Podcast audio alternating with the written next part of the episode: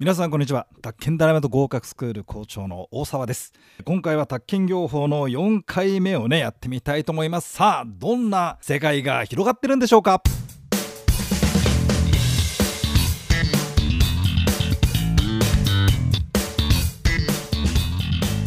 えーと今回はね結構面白いですよ。売り主業者あ宅建業者がねまず売り主でえー、まあ、売買をするわけなんだけどもね。で飼い主がね宅建業者以外。まあ宅建業者以外ですからまあまあ、まあ、一般消費者とかね。はい。まあ、業界業者じゃないんですよ。でその売買契約っつうのがまあありましてね。まあどうだろうね。そうすると売り主と買い主でさこれがさなんだろう取引の実績とか経験とかまあ、不動産に対する知識とか、まあ、簡単に言うと、やべえ不動産なのかどうかなんてことですよね。一般消費者なんかも知らないですし、えなんか素敵なこう、素敵な物件とかなんとかね、あ広告だの営業トークなので、ハラハラってやられちゃうんですよね。それでですね、うん、よしってんで、まあ、か、かもですよ、簡単に言うと、かも。うん、カモが来たぜ、カモみたいなことになりまして、ぼったくってやれとかね、うん、不利な契約条件押し付けちゃえ、条項押し付けちゃえという、やからがですね、腐るほどいたらしいっすよ、昭和40年代に。もう、とんでもなかったらしいです ね。えー、それでこう言ってるんですね。あの、4コマ漫画、売り主業者百戦錬磨のプロ、飼い主ど素人、民法は、あ、そうそう。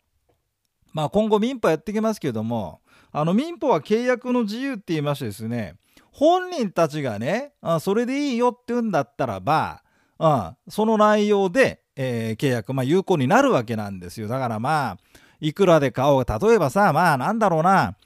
まあ例えばあの関心がない人にしてみればえなんでこれそんな高いのっていうのがあるんじゃない。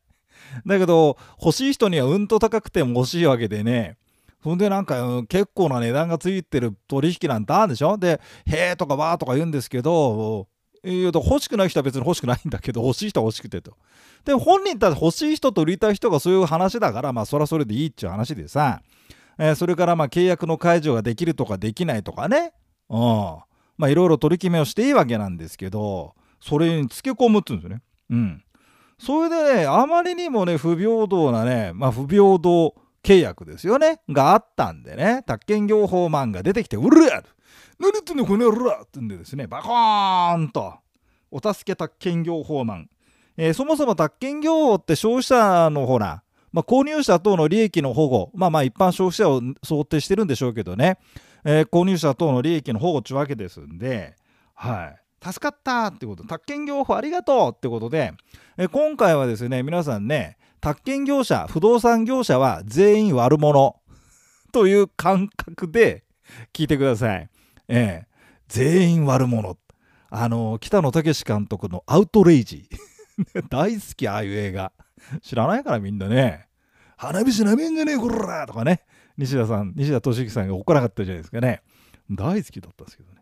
えーたえー、能書宅建業者が売り主で買い主が宅建業者以外となる売買規約の時にだけ適用されますんで売り主が宅建業者で買い主が宅建業者なんていう売買規約にはこれ適用されないんですよ。だってあのなんだろうなあのぼったくられちゃうかもとなるよく分かってない一般消費者を保護しようってのがこの話ですから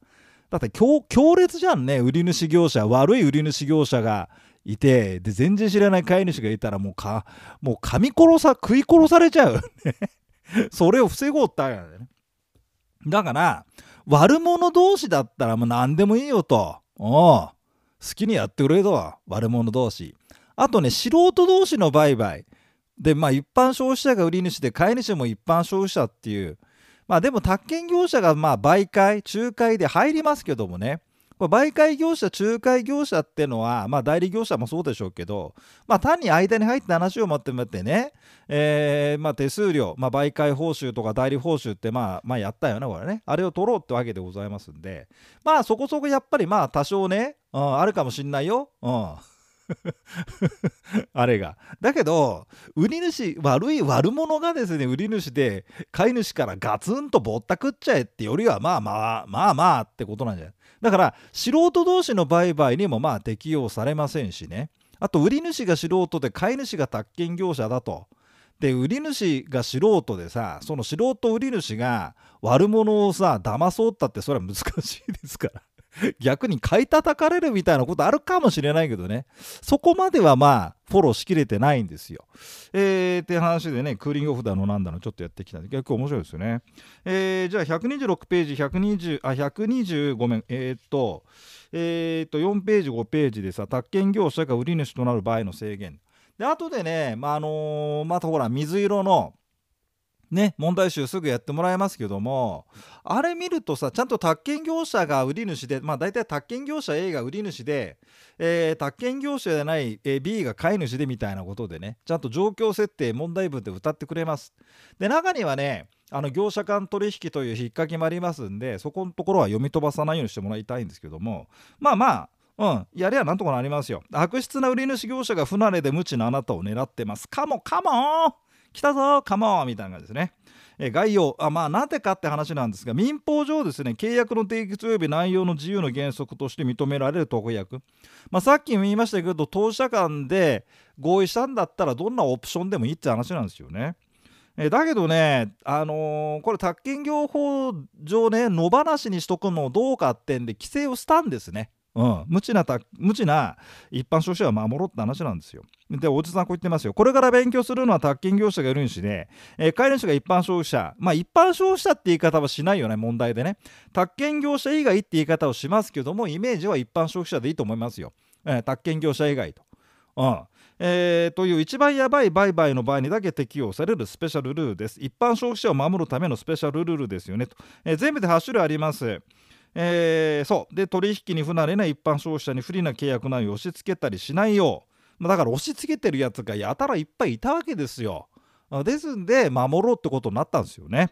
えー、宅建業法は頑張ってますよっていう話でして125ページ見るとこの8個あんのよ。それでね毎年1問単単品でつまりま選択肢4つフルボリュームで、えー、作ってくるのが丸2番のクーリングオフと丸6番の手付金等の保全この26ですね。え26は1問ずつ出るでしょう。うん、でその他の1345、うん、78はあんま出ないんだけどね。1345で、えー、ミックス、うん、1問ってケースがあるかな。うん、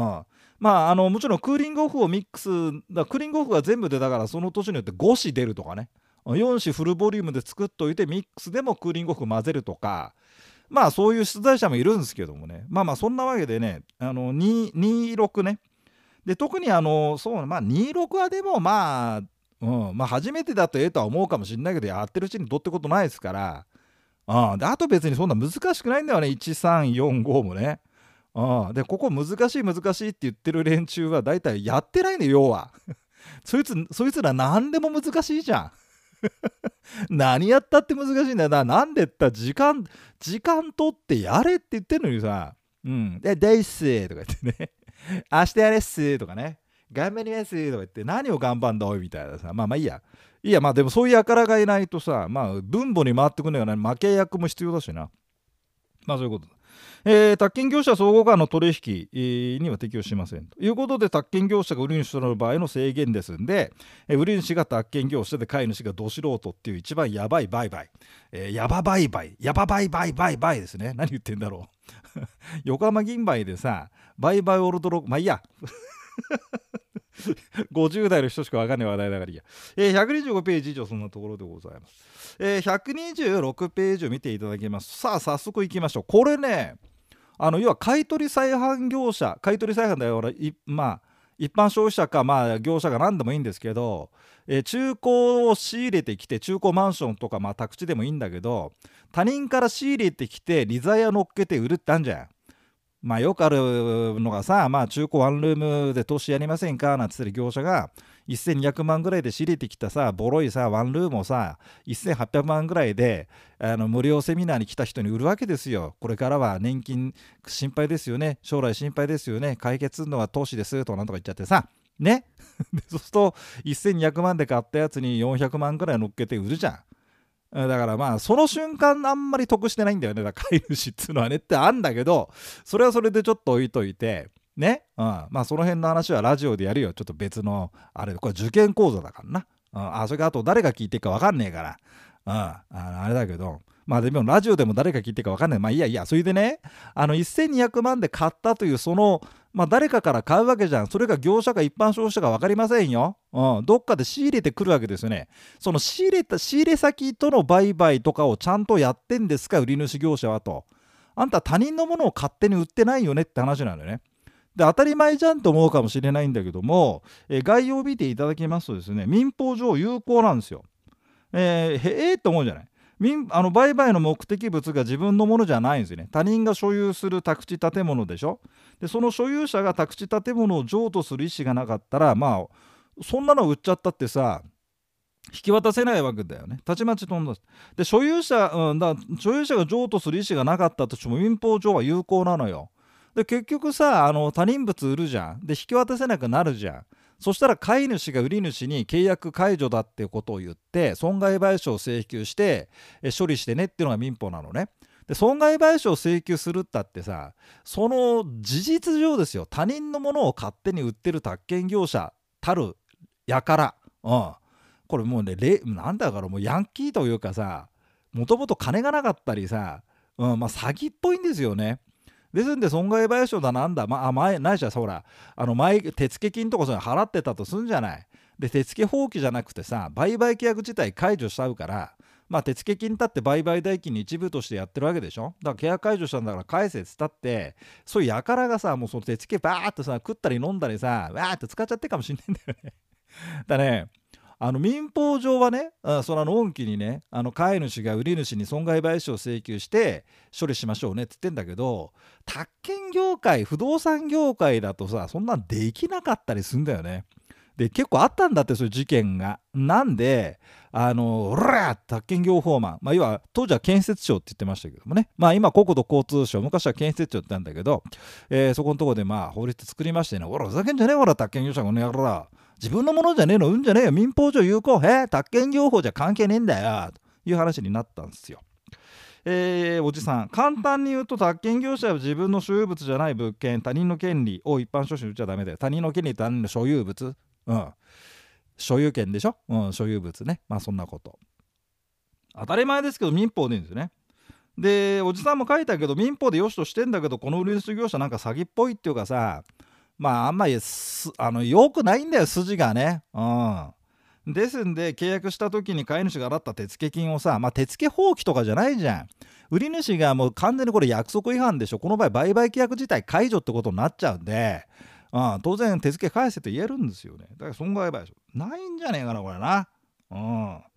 えー、それでこういうルールでございます。127ページ。宅建業者は自己の所有に属しない。この言葉慣れてください。自己の所有に属しない。まあ、こういう言い方しないけどね。うん。あ、それ僕の所有に属してない彼女なんだなんて。何言ってんのお前は。何言ってんのお前はと。あ、それ私に、私の所有に属してないカバンなのとか何言ってんだおめえってことになる。な なるんだけど、ちょっと慣れて、はい。え自己の所有に属しない。はいえー、宅地建物宅建業者で物を相手に自ら売り主となる売買契約予約を含むこのよここで言う予約って言うんだけどあのー、ねほぼほぼほぼあの本契約ほぼ売買契約イコールと思ってください。予約っていうとねあの予約完結権っていうのがあるんだけどあのそいつがさあの本契約にしますって言ったらもうそれはもう契約になっちゃうのよ。だから最後のひと手間まあなんだろうなあの料理で言うと、まあ、俺あんまり料理やんないけど ABC クッキングスタジオ行って行ったんだけど ホワイトロールケーキは作ったけどね。だけどあのまあ料理で例えるとレンジでチンぐらいまで行っちゃってる状況が予約なんですよ。はい、えー、定義としてはなりませんえ自の所有に属しないの意味には他人が所有していますよという場合のほかねあとね未完成でねえつまりまあ未完成のものを売るんだよ。だからまあ建築まあマンションとかだったら建築確認とかさ、えー、宅地だったら開発許可とか受けてれ売れるんだけど それさまだ出来上がってないから所有権を議論できないんだよね。だ誰のもんだっていうのはだってないんだもんと、えー、のはまあ2パターンあるんですね。でえ原則としまして事故の所有に属しない物件の売買規約が提供制限されてんだけど例外として売買 OK ってあるんですよね。でここのとこがまあ試験に出るわけですんでちょっと見ていくと、えー、図解です。売り主業者がその物件を取得する契約これ予約でもいいです。あの予約っていうとなんか構えちゃう人いますけどあのー、だから1200万の物件持ってる物持ってる業者だか一般消費者だか分かんないですけどそいつから仕入れるわけじゃん。で仕入れる宅建業者とそいつとの間で売買予約ってしてればいいんですよ。で業者が「はい本契約ポン!」なんてやればね、うん、ポンってくると。えだからまあ売買契約とか予約とかまあ、要はあのー、1200万っていうちょっと物で言っとくと1200万の物件持ってる所有者とそれを売ろうとしてる宅建業者との間で、えー、宅建業者がちゃんと手に入れる契約をしてりゃ良いということになるのだからまあ契約でも予約でもどっちでもいいです。でねそれでそしたらば売り主は買い主と一般消費者と売買契約できます。だからこの売買契約も別に予約でも構わないですね。だ予約を予約でもいいし契約を予約でもいいし、うん、契約を契約でもいいし契約を予約でもいいとまあそういうパターンだけどあんまり細かく考えなくていいよ。うん、予約イコール契約ぐらいのつもりでいてくれたらいいや。でねこれね重要なポイントっていうところでね127ページの上にね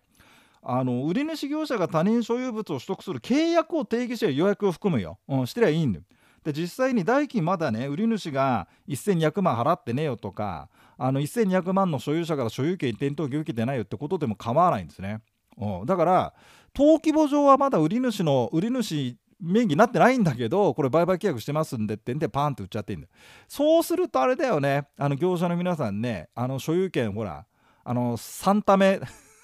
やめとくか。いやちょっとやめとこう。うん。あのうん、どっかで説明する。あの、うん、やめとこ。えー、飛ばしってやつでしょ。所有権飛ばして、売り主から買い主にポンと所有権移しちゃう。そういうことしていいんです。中間省略討議だよね。うん、ちょっとごめん、業界の方、すいません。あの、ばらしちゃったけど、えー、それなそれをやる可能性が高いけどまあまあちょっとそれは置いとく。また別の機会でお話しますんで興味がある方はまあそっち聞いてください、えー、宅建受験講座話に戻しますと、まあ、要はこれ AC 間で契約か予約してるんだったら AB 間で契約でも予約でもいいよと、まあ、言ってるわけだね。